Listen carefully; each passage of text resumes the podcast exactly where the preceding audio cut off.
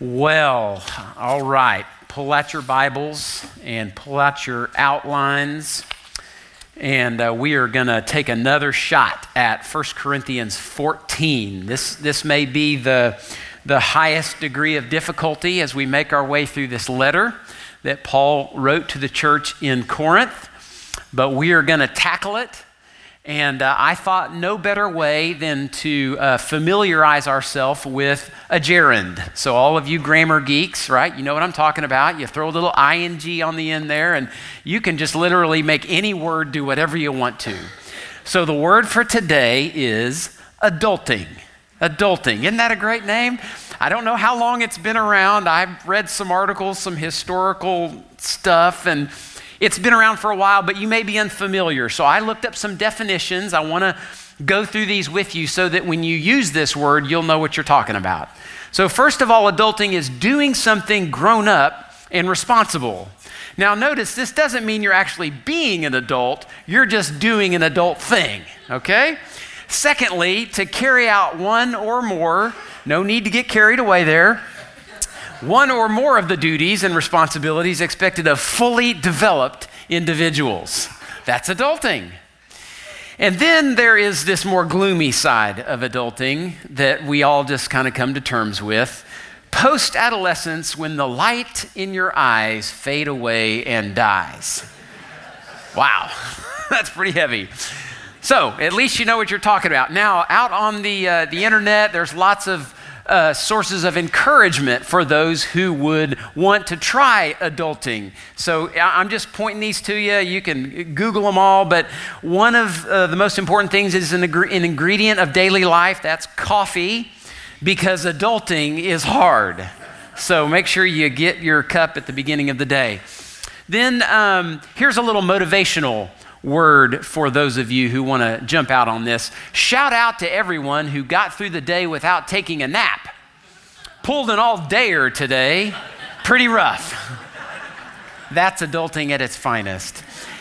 Sometimes when you're trying to adult, it, it, can get pretty terrifying. This is, a, this is an actual experience of someone.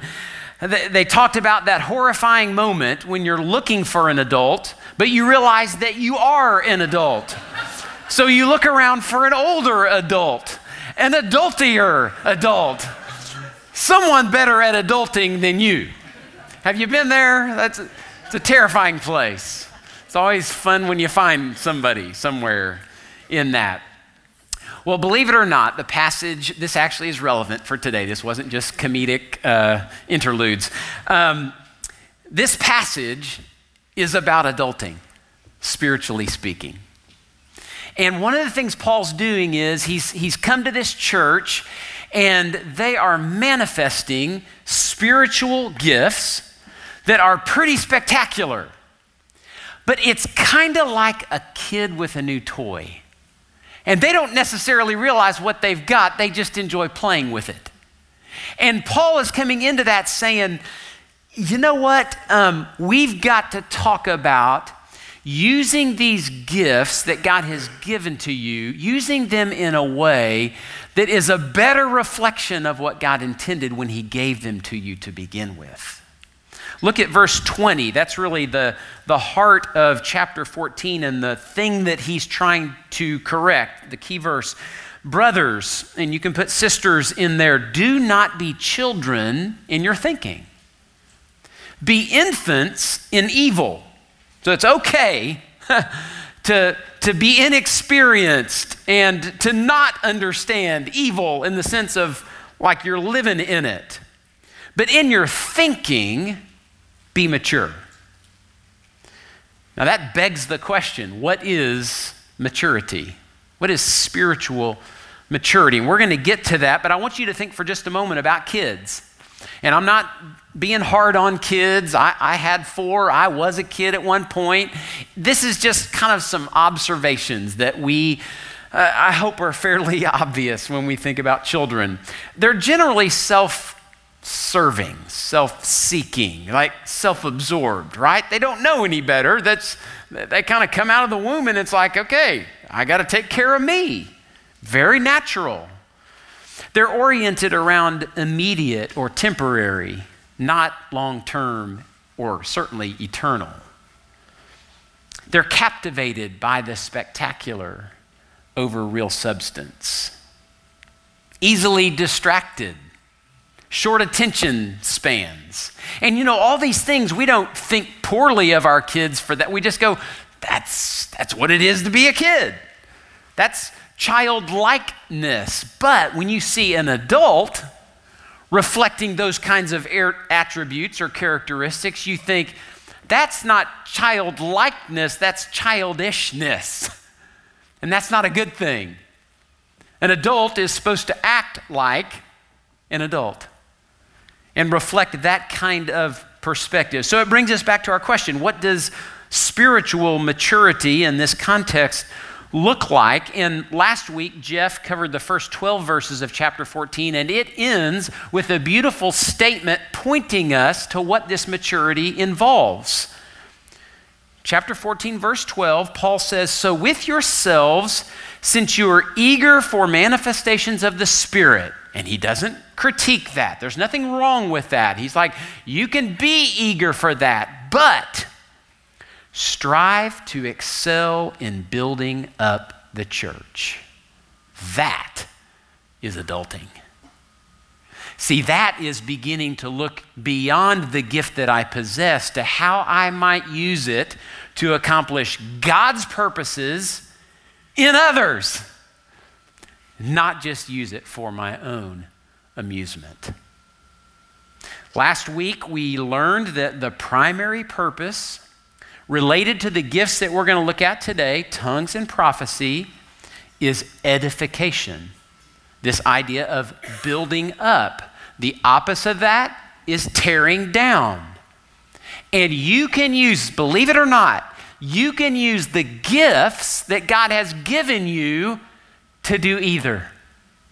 It's all dependent upon your focus, your motives. What are you trying to do with what God has given you? So, we're going to learn from Paul spiritual adulting as it relates to edification, and it's required. You, you have to have this mature perspective, or you will not use the gifts that God has given you to build up the church. So let's dive in. I've basically given you a series of uh, lessons or principles that I think we can take away from this text that do relate to thinking maturely about our gifts. So, first of all, let's start with uh, this maturity thoughtfully engages the mystery of supernatural manifestations. Maturity thoughtfully engages the mystery of supernatural manifestations. Immaturity, on the other hand, is very simplistic and dogmatic.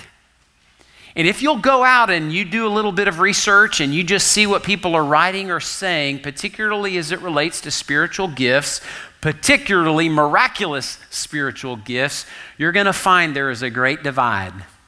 And people start to dig in their heels and they start to set up tribes or silos. And it's like, you're either on my team or not on my team. And if you're not on my team, I'm against you.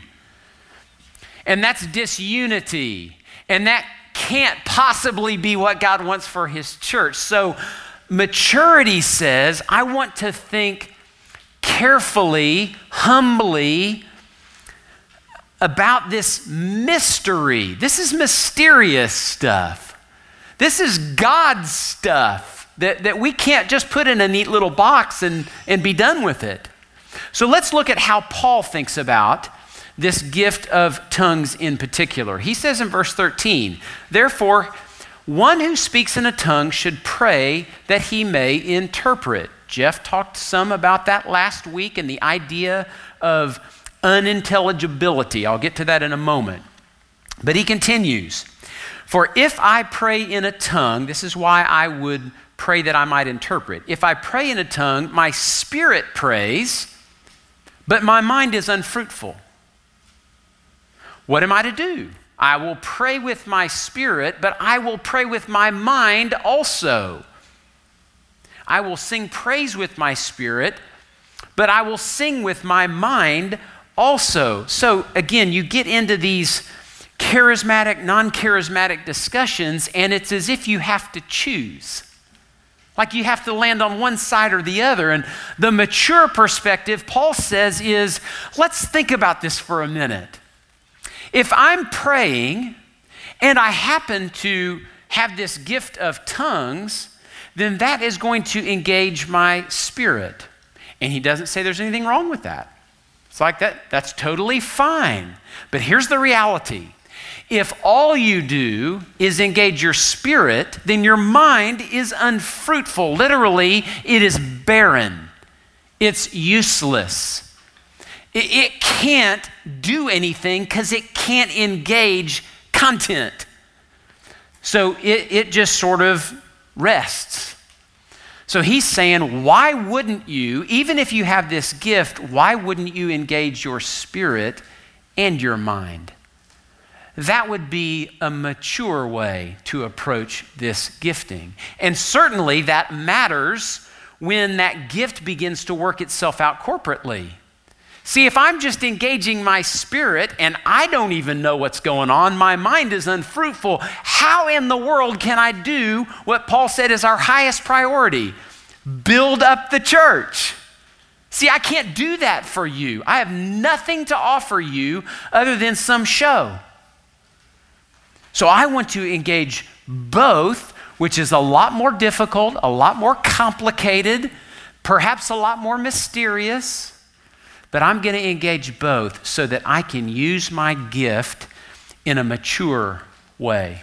Now, why is the mind so important in this? Just jot down Romans 12, 2. Elsewhere, like in Romans, Paul says, Do not be conformed to this world, but be transformed by what? The renewing of your mind. So, if our mind is not engaged, if our mind is, quote, unfruitful, we're not going to change. And that's one of the most important things that God wants to do in your life and in mine is change us. Help us to mature. The, the theological word is sanctification.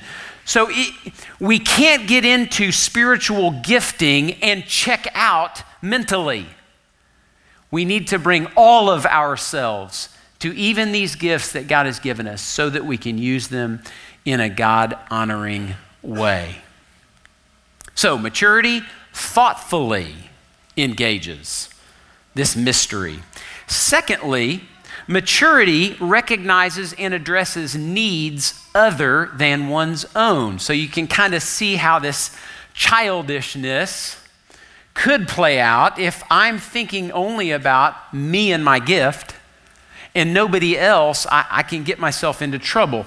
Let's, let's end with verse 15 and then flow into uh, verse 16. So Paul says, What am I to do? I will pray with my spirit, but I will pray with my mind also. I will sing praise with my spirit, but I will sing with my mind also. Then verse 16, otherwise, if you give thanks with your spirit, and then put in parentheses there, and do not engage your mind, how can anyone in the position of an outsider say amen to your thanksgiving when he does not know what you're saying? For you may be giving thanks well enough, but the person is not being built up. So, according to Paul, if you are spiritually adulting as it relates to your gifts, you don't ever have the freedom to just sort of turn off your mind and turn off your sensitivity to the people around you. That's actually your highest priority. You go, okay, something's happening with me and God here. And if I'm in a corporate gathering, if we're assembled together, then I'm not going to assume that whatever it is God's doing is only for me. I'm going to assume because we're together that this must be good for others in addition to me. So I'm going to prayerfully exercise my gifts with another's needs in mind. And trust that God will work in me and in them. I, I, love this word amen in here. You've said it a billion times perhaps in your life. John Piper has a great message on this word, just specifically the word amen. Here's what he says That is the only word that is transcultural I don't even know if this is a word, transhistorical, like literally any culture you go to, regardless of their language, that's the word they use to end a prayer. Amen. So you could go anywhere, and if you say amen, here's what you're saying. Whatever it is that you're praying, I'm making that my prayer. I'm joining with you in that. That's a place of commonality that we have when we're talking with God together. So if I don't know what you're praying, if I have no clue what's going on with you, I can't say amen. We, we can't join into that place together. And, and Paul would say that's a travesty in the body of Christ. We ought to be able to enter into edification, mutual edification together. Here's what D.A. Carson says about that edification in the church depends utterly upon intelligibility, understanding, and coherence. So it simply means if I'm going to edify you, I really have to take into consideration whether you are able to join me in whatever it is I'm doing or saying or even thinking. So we, we want to drive toward that. In a corporate setting, the suitability of tongues is strictly limited by two criteria it must be intelligible so, a bunch of noise that nobody understands, that is not interpreted, is out. It is unacceptable. It is prohibited. We're going to see more in that next week in Jeff's passage. But secondly, because we have a Bible, uh, that word, that phrase, that utterance must have scriptural conformity. Now, here's what that looked like in the early church they didn't have a New Testament, right?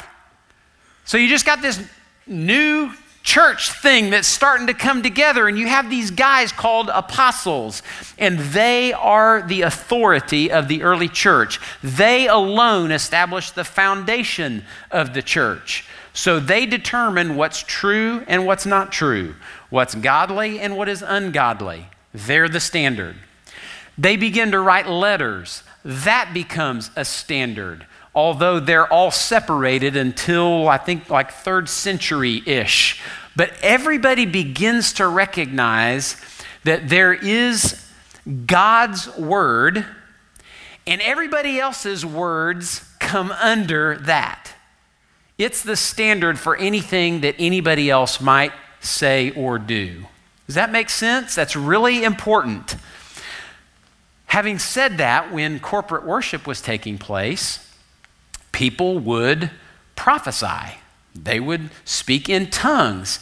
This was a way that God was speaking into the corporate gathering of his people, and it was always evaluated by either the apostles themselves, their writings, or the leadership of that church. So none, nobody could ever just say, Hey, I got a word.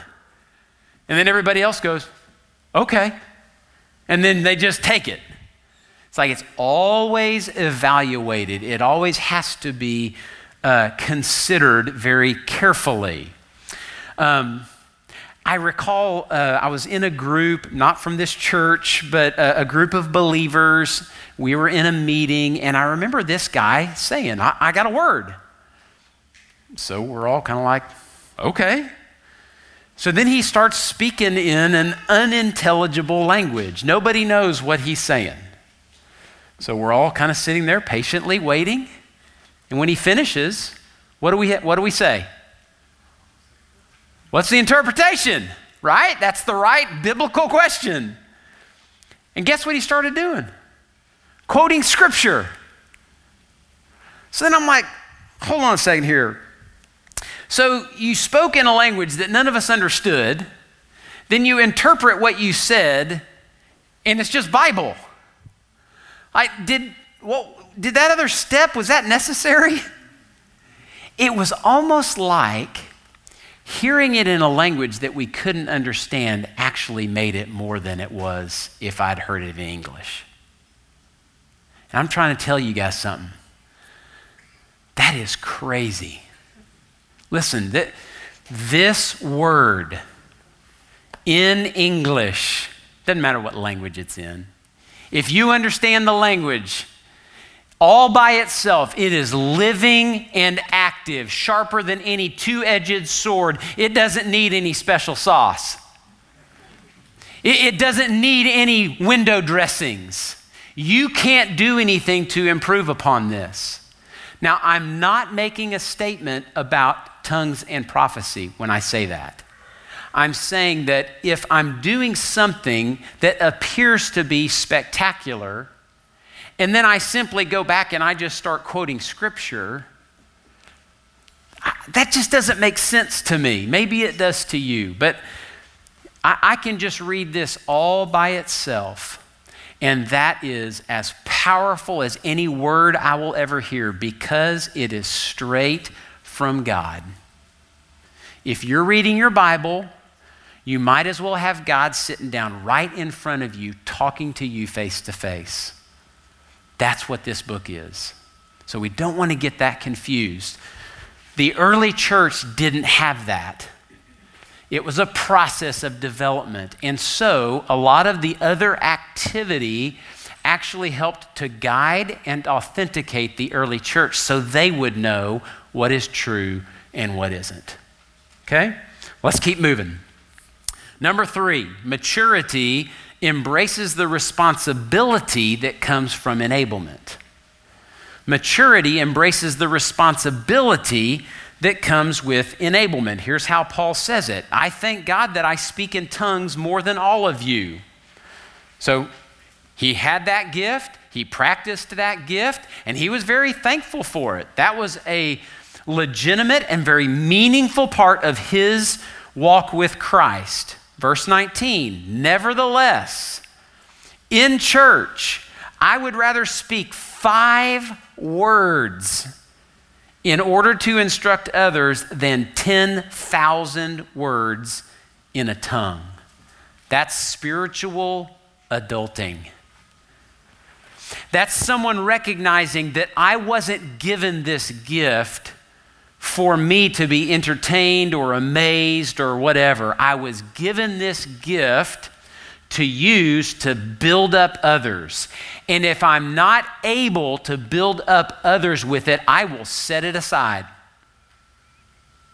And I'll do something that, from a numbers standpoint, seems uh, incredibly odd. But, but I'll settle for Five words that will help you grow in your faith and your understanding of God. I will, I will embrace that. I'll take that. I'll choose that over 10,000 words that nobody can understand, including myself. He understands the, the weight that comes with our gifting, that there's a responsibility attached to that. It's not an entitlement. It's not a toy, it's a tool to be used for the good of the church. Now, make no mistake, I believe Paul uh, practiced his gift. He obviously had great reservations about using it in a corporate setting where there wasn't interpretation. So, where do you think he practiced this gift? Probably in private. And he doesn't seem to have any apprehension about that at all. So it is important to, to recognize where we are and how we're using our gifts. Maturity gets that God's gifts come with responsibility, not privilege, primarily. And spiritual adulting involves not being enamored with a gift, but compelled by the assignment that's attached to it. God has great purposes for you in giving you gifts. You just need to focus on using them as He intends. that brings us to this verse 20 that we started with our key verse about not being children in our thinking, but being mature. So continue on in verse 21. The next principle is maturity gains wisdom from the failures of others. See, a child, and we've all been there, tends to think that he or she is an exception. Have you thought that before? You saw somebody really mess it up, and then you kind of thought, I, I would never do that. I, I, I wouldn't have missed that. Wouldn't catch me falling into that trap. But, but maturity says, I'm as capable of that as anybody on the planet. It's humility. Paul quotes Isaiah 28. Let me read it to you in verse 21 of Corinthians, 1 Corinthians 14. In the law it is written, By people of strange tongues and by lips of foreigners will I speak to this people, and even then they will not listen to me, says the Lord. Thus, tongues are a sign not for believers, but for unbelievers. While prophecy is a sign not for unbelievers, but believers. Now, it's interesting. This is this can be very confusing. Hopefully, it'll be clear when we're done. But Paul is pointing back to a, an occasion with Israel where, and we just taught Isaiah, so you might remember this, where Isaiah was telling the northern kingdoms, um, you guys, you guys better straighten up because you are off track and the Lord is speaking to you plainly.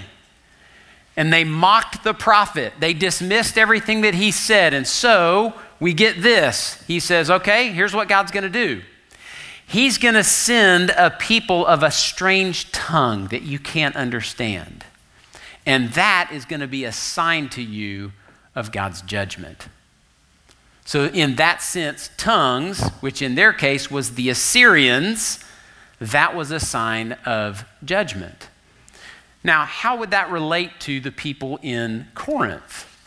Well, they're thinking in an immature way, well, if we got lots of signs going on and we're speaking in a bunch of languages that nobody understands and they're kind of starstruck by the show, well, surely they're going to want to know our God. Look at verse 23. If therefore the whole church comes together and all speak in tongues, and outsiders or unbelievers enter, what happens? Will they not all say that you are out of your minds? That's what's going to happen. Now, here's the tragedy of it all they will walk out the door with contempt for your God, and they'll stay in their sin and they'll spend eternity in hell. And the sign will be all of those unintelligible words that you were so enamored by and so excited about.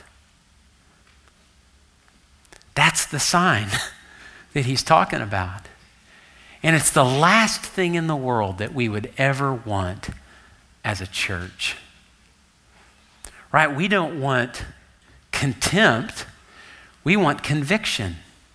We want the unbeliever to go, wow, I am lost and separated from God. I need forgiveness. I need, I need my life changed.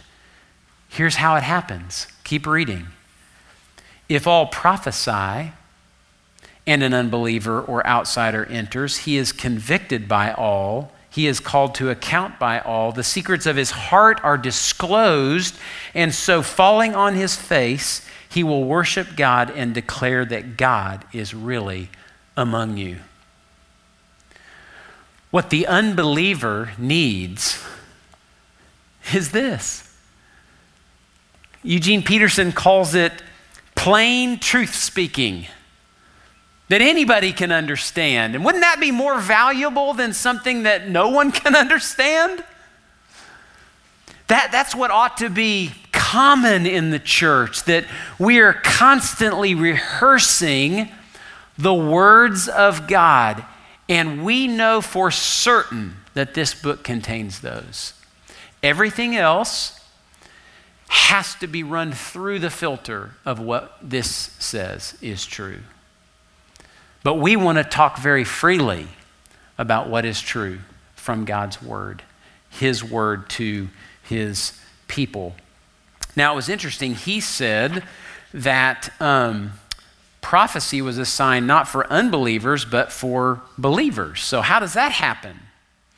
Well, he's saying that as you see the effect that the truth of prophecy, of plain spoken truth, as you see the effect that it has on an unbeliever conviction, accountability, transparency, humility, worship that's a sign to you of God's reality. It bolsters your faith, it addresses your doubts, it helps you to cling closely to what He is doing in and through your life and your community of faith. That's a good sign. We want to avoid the other side and cling to this one. And I guess the great payoff of all of this is at the end.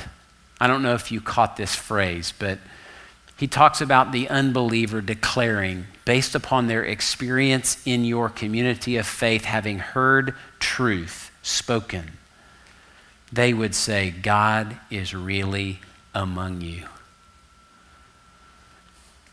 Not because of a show, but because of his spirit that is evident in how you relate to one another, your heart to build up rather than to separate or tear down.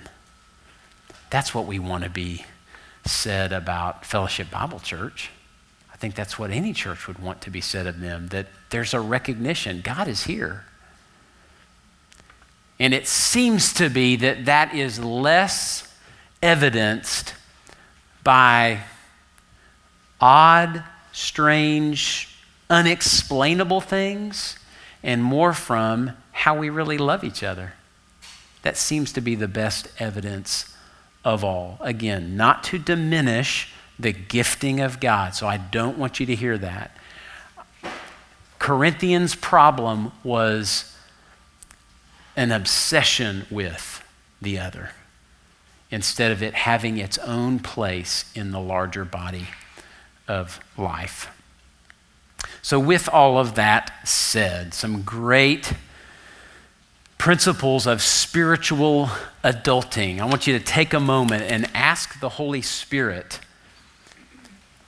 to very concretely point out in you where is that place of compliance where you're saying, you know, Lord, I, I want to use, uh, maybe you don't know what your gifts are. Maybe that's something that we can work on and talk about and develop. Um, maybe it is you are uh, more attracted by or enamored with gifting than you are about how those might be used to build up the church. Well, whatever it is that God might be doing in you, here's the thing we all want to be actively edifying one another. So ask the Lord how you might apply that today to your life and your walk with Christ.